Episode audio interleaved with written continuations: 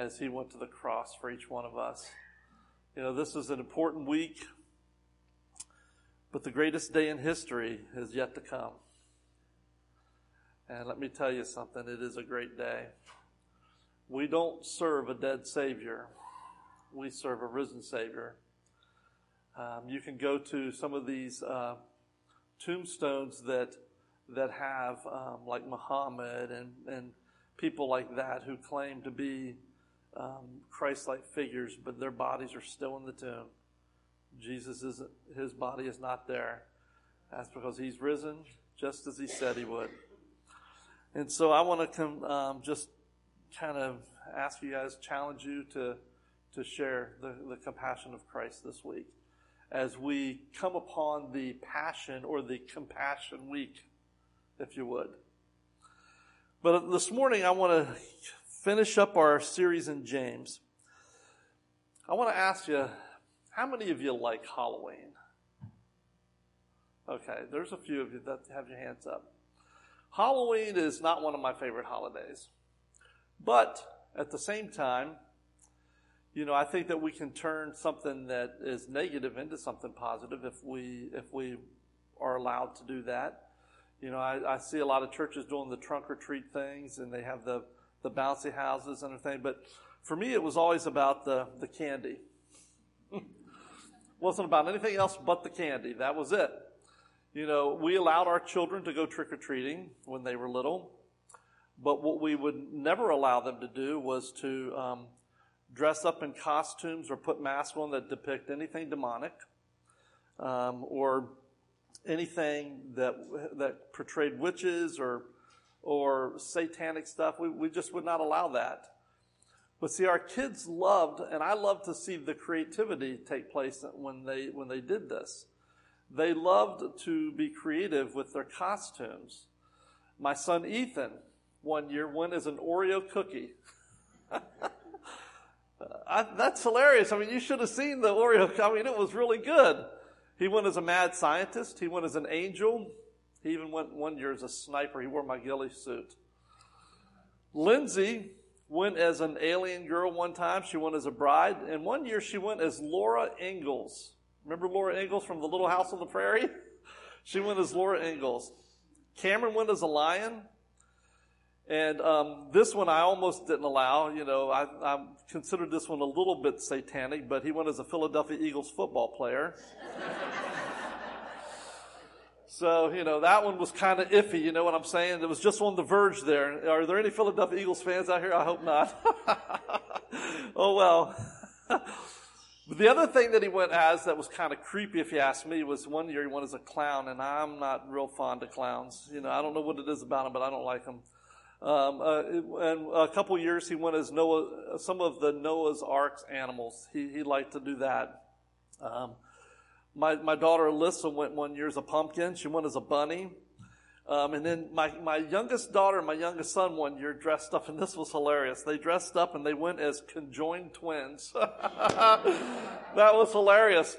But the best one of all, the best, the best costume of all was my two daughters. They dressed up as a clothesline. they had, they were the clothesline poles and they had the clothesline and they actually had the clothes hanging on the line. As that, that, one was, to me, that one was the most, that was absolutely the funniest one of all of them. You know, the kids always had a lot of fun pretending to be someone that they were not. question I have for you today is this. What mask are you wearing? What mask are you wearing? Seriously. It's unfortunate, but from time to time, I think we all wear masks. Um, you wear a mask, uh, you're not only hiding from others, but you're also hiding from yourself. And it's difficult because I think sometimes what we do is we lose the real self when we wear those masks. And, you know, and, and that is a huge loss. It really is. Sometimes we pretend that we're something we're not. I've done that. Maybe you, you put on a fake smile to hide how you're really feeling inside. Maybe you're just dying inside.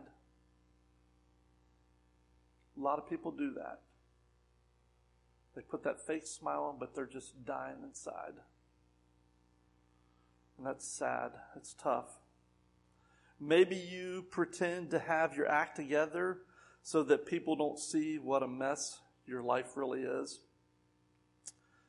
I guess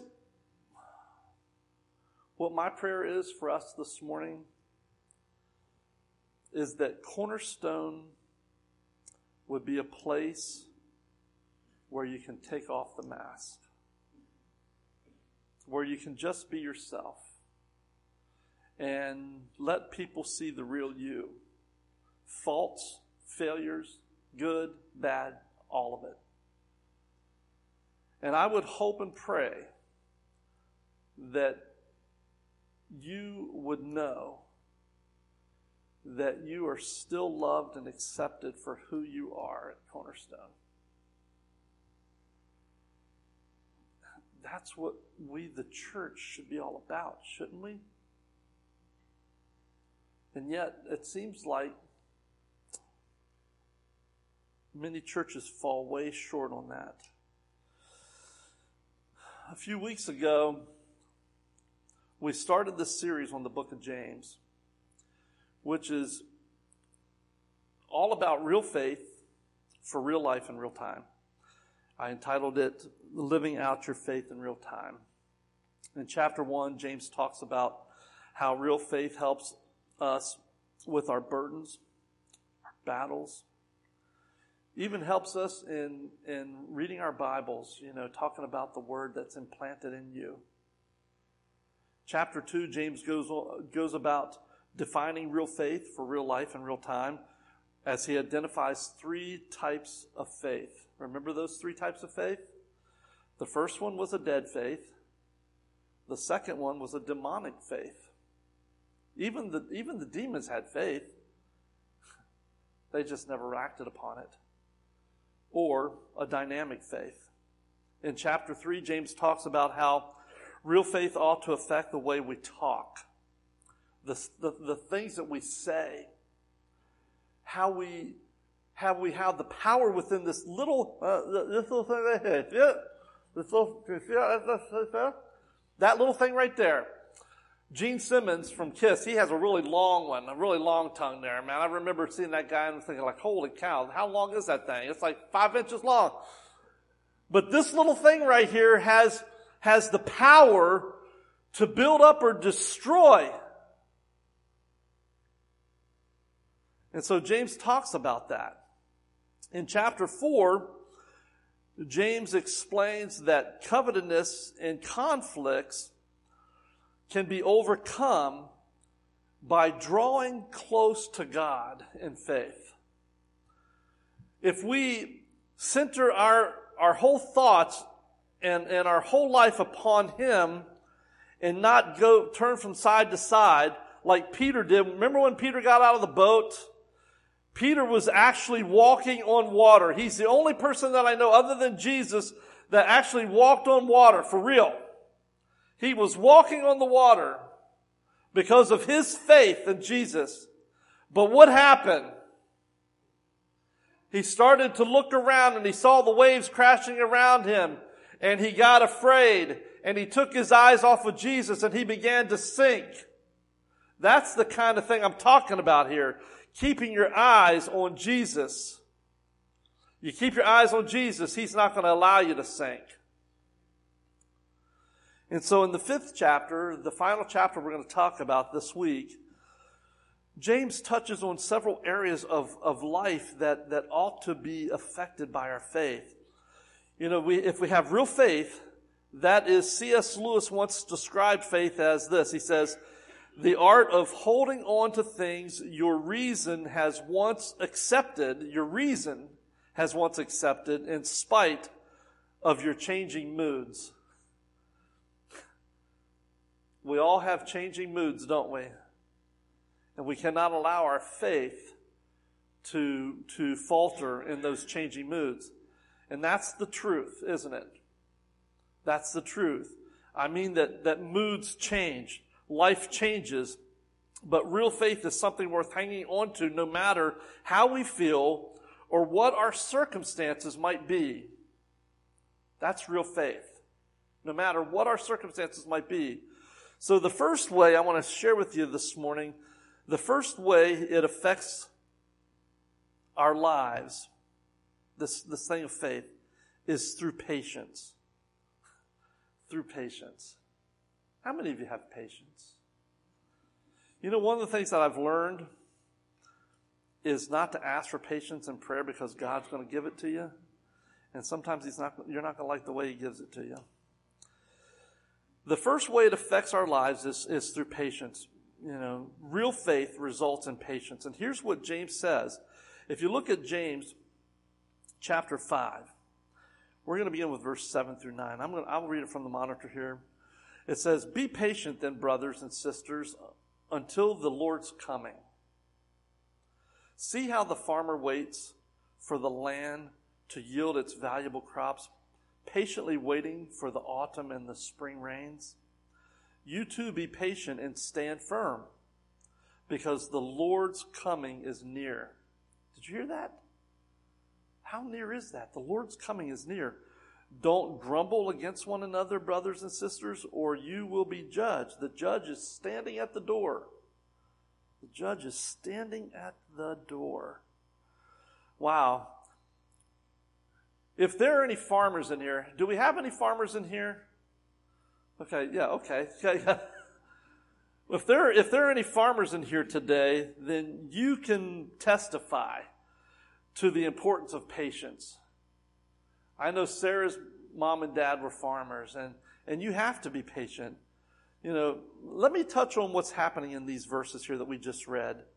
When we read these verses, when it says the Lord's coming, what happens is my mind, I don't know about your mind, but my mind automatically jumps to the return of Jesus. That's what it jumps to. We call that the second coming. But that's not always the case when he talks about that idea, the Lord's coming. That phrase is also sometimes used in reference to God's coming judgment upon us. For instance, Isaiah, look at Isaiah 91, a prophecy against Egypt. See the Lord rise on a swift cloud and, and is coming to Egypt. The idols of Egypt tremble. The idols tremble before him and the hearts of the Egyptians melt with fear. You know, this phrase also, it, it means this judgment. And in Isaiah, he was talking about the Pharaoh saw the Lord coming on the clouds. And when, when he unleashed his ten plagues. But of course, Pharaoh didn't literally see God coming on the clouds. Rather, this was a judgment metaphor, meaning that Pharaoh what he had done, Pharaoh had witnessed God's wrath poured out like rain upon the land. That's what was happening. So when James wrote this letter, many Christians had been driven from their homes and, and scattered across the, the Middle East as a result of Jewish and, and Roman persecution. They were being persecuted all over. And so Jesus prophesied that, that God would eventually judge the Jews and the Romans for, for persecuting his people, that the high priest would see him coming on the clouds, heralding the destruction of the temple and the end of the Jewish age of sacrifice. Remember that? I think it was in AD 70, where the destruction of Jerusalem and the temple. And that changed everything as far as the way they sacrificed, the way they did things. But, but those things hadn't happened just yet. So these Christians were still being persecuted and, and they were waiting for God to come. They were waiting for God to come and waiting for God to rescue them. And so they looked forward to the coming of the Lord because that meant God was going to show up and he would make his presence known. While they were waiting, James says, be patient. While they were waiting, James says, be patient. I like what Chuck Swindoll said. Chuck Swindoll once one time said this. He says, Lord, give me patience and I want it right now. I want it right now. How about you? How about you? Are you waiting for God to show up? Are you waiting for Him to come to your rescue or, or to take action in some area of your life? Are you waiting for that? Are you trying to be patient? Or maybe you're just waiting for Him to give some instruction or guidance? Is that what you're doing? Do you think James' advice would be the same here? Be patient. I think it would. I think he's telling us to be patient. Madeline Rockwell, she once wrote a story in Reader's Digest. Any of you guys ever read the Reader's Digest and read those stories in it? Some of those stories are absolutely hilarious. Here's what she said. She said, My grandmother was a ball of fire, while my grandfather was slow and deliberate. So now you see the two. I don't know how well that mixes the ball of fire and slow and deliberate. One night, they were awakened by a commotion in the chicken house. Grandma sprang out of bed, ran to the chicken coop, and found the cause of the racket. It was a large black snake. Having nothing to kill it with, she clamped down on its head with her bare foot. How many of you would have done that? I don't see any hands. there she stood until Grandpa arrived a good 15 minutes later. he was fully dressed. He even had his pocket watch in place. Well, he said cheerfully to the enraged grandma, if I had known that you had had him, I wouldn't have hurried so much. Uh, I think God is sometimes like this. We're always in such a hurry in our culture. We want overnight success, instant gratification. That's what we want. We want microwaves, not slow cookers. Don't we? We want it fast. Patience is not one of our strong suits, and God rarely shows up as fast as we want Him to. Rarely. He shows up on his own time when he's ready, but his time, I'm going to tell you something right now. His time is always the right time. And God is worth the waiting for. Amen. He is worth the waiting for. And that's why James goes on to say this. Look at what James 5, 10, 10 and 11 says. It says, Brothers and sisters, as an example of patience in the face of suffering that take the, the prophets who, who spoke in the name of the Lord. As you know, we count as blessed those who have persevered. You, you have heard of Job's perseverance and have seen what the Lord finally brought about. The Lord is full of compassion and mercy. You know, Job, Job did a, a lot of waiting and wandering. And when God finally showed up, Job discovered that, that God really is worth waiting for. He is really worth waiting for. Look at what happened with Job in his life. You know, the Bible says in, in, in, Psalm chapter 37, verse 7, it says, Be still before the Lord and wait patiently for him. Be still before the Lord and wait patiently for him. Patience is part of the fruit of the Spirit love, joy, peace, patience, kindness, goodness, gentleness, all those. Self control. And you know what's interesting? Is that in 1 Corinthians chapter 13, where it talks about agape love, what does it say? Where does patience start in that whole? Love is what? It's the first one. It's the first characteristic of love. Love is patient and kind. It does not envy or boast. It is not proud or rude. That's what it says. Love is patient. And I can guarantee you that many of us at times are not patient with one another, are we? I, I will attest to that. Anyway, real, real faith helps us to do just that. It, results in patience. The second way that real faith affects our lives is through prayer. Real faith results in real prayer. How many of you would consider yourself prayer warriors? We're going to talk about that in a little bit. Have you ever heard this prayer before? Dear God, so far today I've done all right. I haven't gossiped. I haven't lost my temper. I haven't been greedy, grumpy, nasty, selfish, or overindulgent. And I'm very thankful for that. But in a few minutes, God, I'm going to get out of bed. and from then on, I'm probably going to need a lot of help. Amen. How many of you have prayed that prayer before? Absolutely. Here's what James says about prayer. He says in, in, James chapter 5, verses 13 through 16, this is what he says. He says, Is anyone among you in trouble? Let them pray. Is anyone happy? Let them sing songs of praise. Is there anyone among you sick? Let them call the elders of the church to pray over them and anoint them with oil in the name of the Lord. And the prayer offered in faith will make the sick person well, and the Lord will raise them up. If they have sinned, they will be forgiven. Therefore, confess your sins to each other and pray for each other so that you may be healed so that you may be healed. The, the prayer of a righteous person is, is powerful and effective. Wow.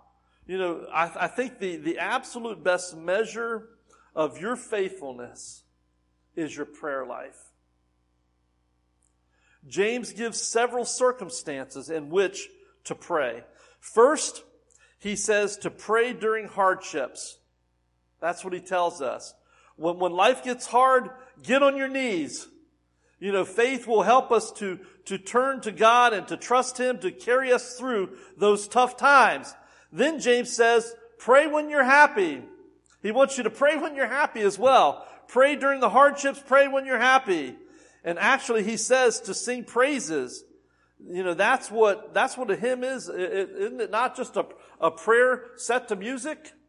That's what it is you know, a, a prayer written with, with rhyme and rhythm. That's what it is. When, when you're happy, when life is good, we need to turn to God and we need to thank Him and praise Him. You know, and it, this isn't just a coincidence because I didn't talk to these guys about the songs that they were doing this week. I think that Matt Redman captures this in this song that we sang this morning.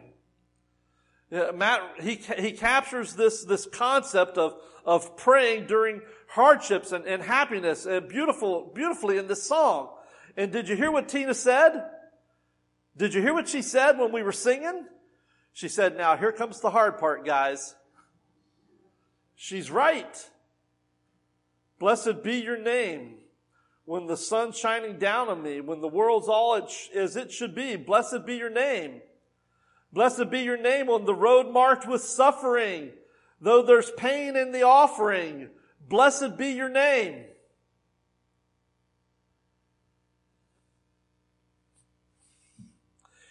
In addition to praying through hardships and happiness, there's a third thing that James tells us to do, and that is to pray for healing. You know, several recent research efforts have clearly demonstrated a relationship between good health and spirituality. Good health and spirituality, especially prayer and worship. Prayer and worship. You know, today, 70 of our nation's 125 medical schools have begun offering courses on spirituality and health. People who pray regularly and are part of a local church tend to live longer and have better overall health. I don't know if that's true. I don't know how they came up with that statistic, but I do know this. When you combine prayer in a marriage where couples pray often together, the divorce rate is around 2 or 3% instead of like 50 or 60%. I like this prayer offered by this six year old boy. He said, Dear God, please take care of my, my daddy and my mommy and my sister and my brother and my doggy and me. Oh, and please take care of yourself too, God. If anything happens to you, we're all going to be in a mess down here. and boy, isn't that the truth? Isn't that the truth? Remember though, prayer isn't a magic formula to get things from God. That's not what prayer is all about, is it? It's not a magic formula. Rather, it's, it's primarily about getting God Himself. We get, we get the, the Lord of the universe. You know, just as the best part of a journey can be in the getting there, isn't it? The journey is getting there. The sweetest part of prayer is offering it to God. For Christians, prayer should be its own reward. Amen. And real faith results in a powerful and purposeful prayer life. And the last thing I want to share with you this morning as we close out the book of James is this. The third way that real faith affects our lives is through perseverance. We have to be persevering. Finally, real faith results in perseverance. Do you remember in the very beginning of this letter, in James chapter 1, verse 3, remember what it says? Because you know that the testing of your faith produces perseverance. James chapter 1, verse 3. And he ends with that very similar thought. Turn to James chapter 5, verses 19 and 20, and this is what it says. It says, My brothers and sisters, if one of you should wander from the truth and someone should bring that person back, remember this whoever turns a sinner from the error of their way will save them from death and cover over a multitude of sin. Wow. The, these last two verses highlight a couple very important truths. The first one is this it is possible for a person to wander from faith or to even lose their faith altogether. Now, you're going to hear some other churches, some other people say, once saved, always saved. I don't believe that. I believe that we can walk away from our faith. You know, there's a story about a, a small boy who was riding on a school bus from, he was coming home from, from church and he was from Sunday school and, and he was so proud of this craft that he had made in Sunday school, which was a hand-drawn picture with the caption that read this. It said, have faith in God. Then to his dismay, the construction paper slipped out of his hands and it ended up blowing out the bus window. And the boy yelled, stop the bus, he cried.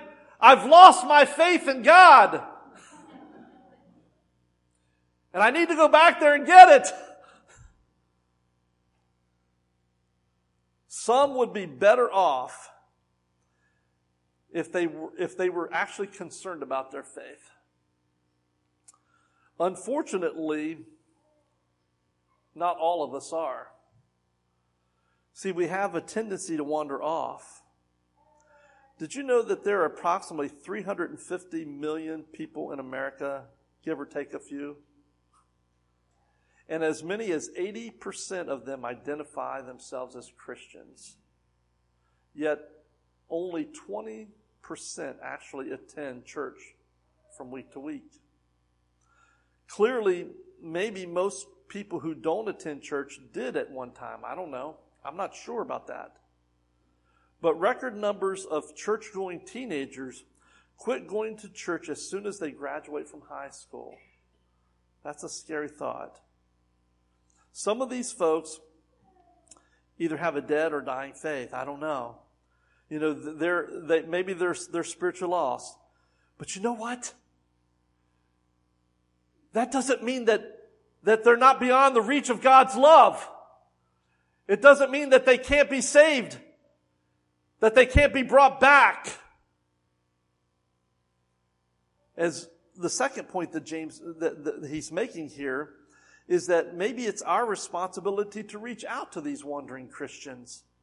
and to help bring them back, to help restore their faith, to help reunite them with Jesus. See, I believe that our mission should be one of restoration.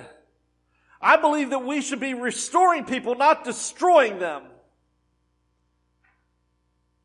That's what we should be about. But it's also as important to reach out to people who, who don't know Jesus and to share the good news of the gospel message with them.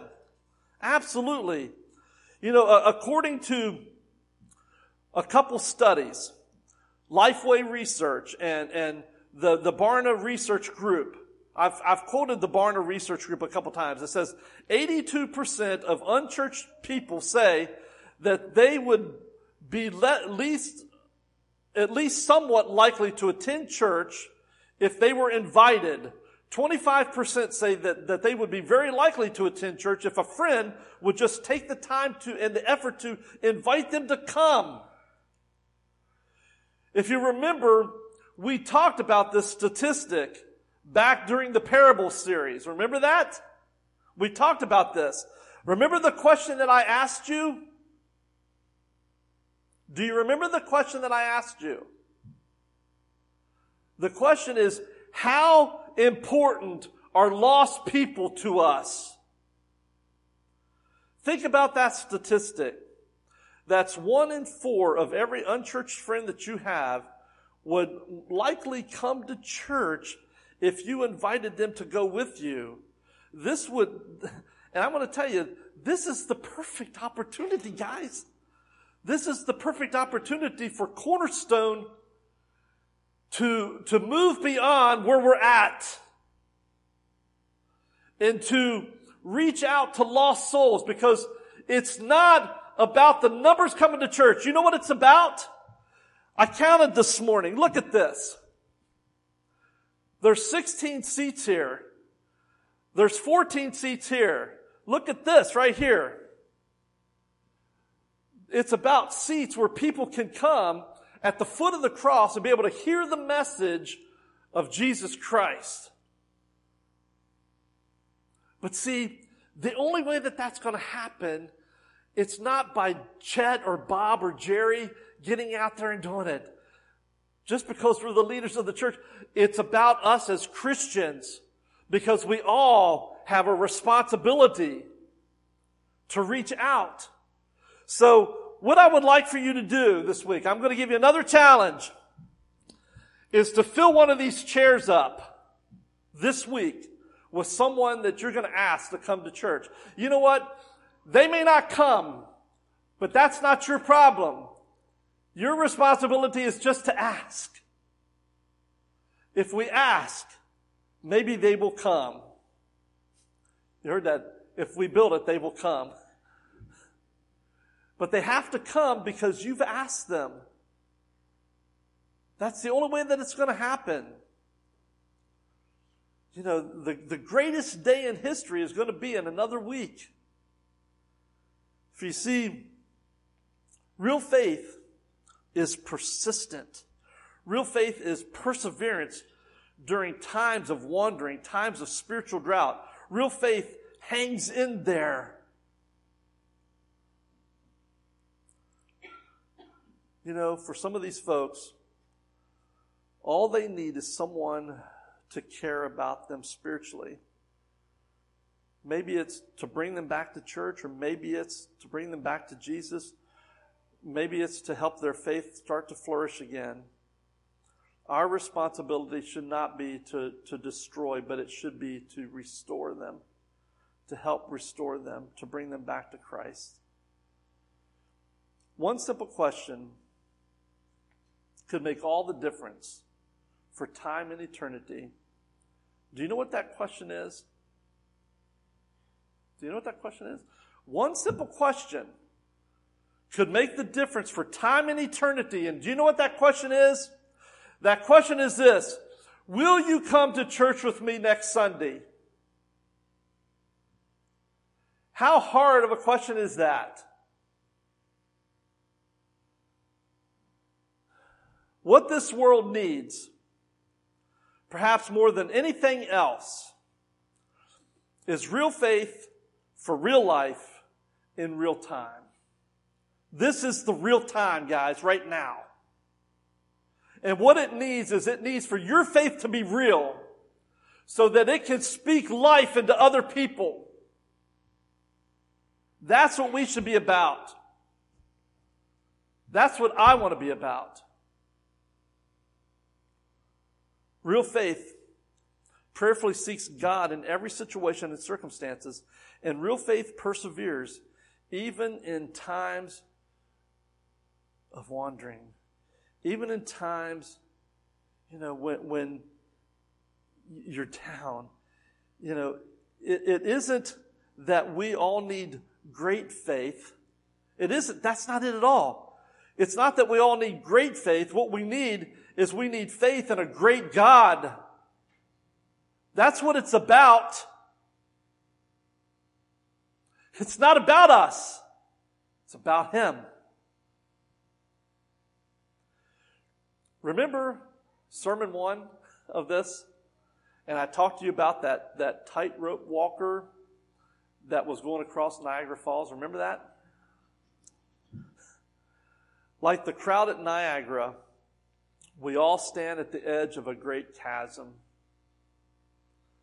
A vast gulf called sin has separated us from a holy and loving God. We certainly don't possess the balance.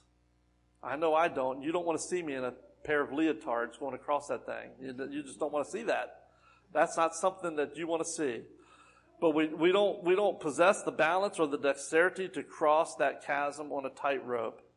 But Jesus does, and He's already done it for us. And He offers to carry each one of us across that, that tightrope. The question is this Do you believe that He can do it? And the second question is this do you have enough faith to get into that wheelbarrow? Do you have enough faith to get into that wheelbarrow? If you haven't done so yet, I want to encourage you to do that today, to put your faith in Jesus, and then choose to live your faith every day patiently, prayerfully, persistently. Persevere. Climb into the wheelbarrow and I guarantee you won't regret it. You know, if, if I can help you do that today, or if there is any other area of your life that, that you need help with or prayer for, please, absolutely don't hesitate to come and talk to me or ask me or come this morning so we can pray for you. Those are the things that we're gonna, that we're, that we should be about. So this morning, as in every Lord's Day, we offer this invitation to you to come. It's an invitation to, to give your life over in the water games of baptism, if that's what it is. It's, it's to rededicate your life to the Lord, if that's what, if, if that's what you need this morning.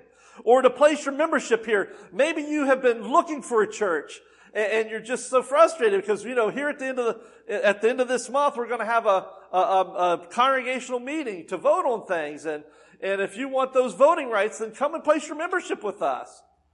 You don't have to, but you know, it's, it's, membership has its privileges sometimes. or maybe it's just to have prayer with you that you need to come this morning. I don't know what it is. If the Lord has laid anything upon your heart, I pray that you will come. But I want you to think about this.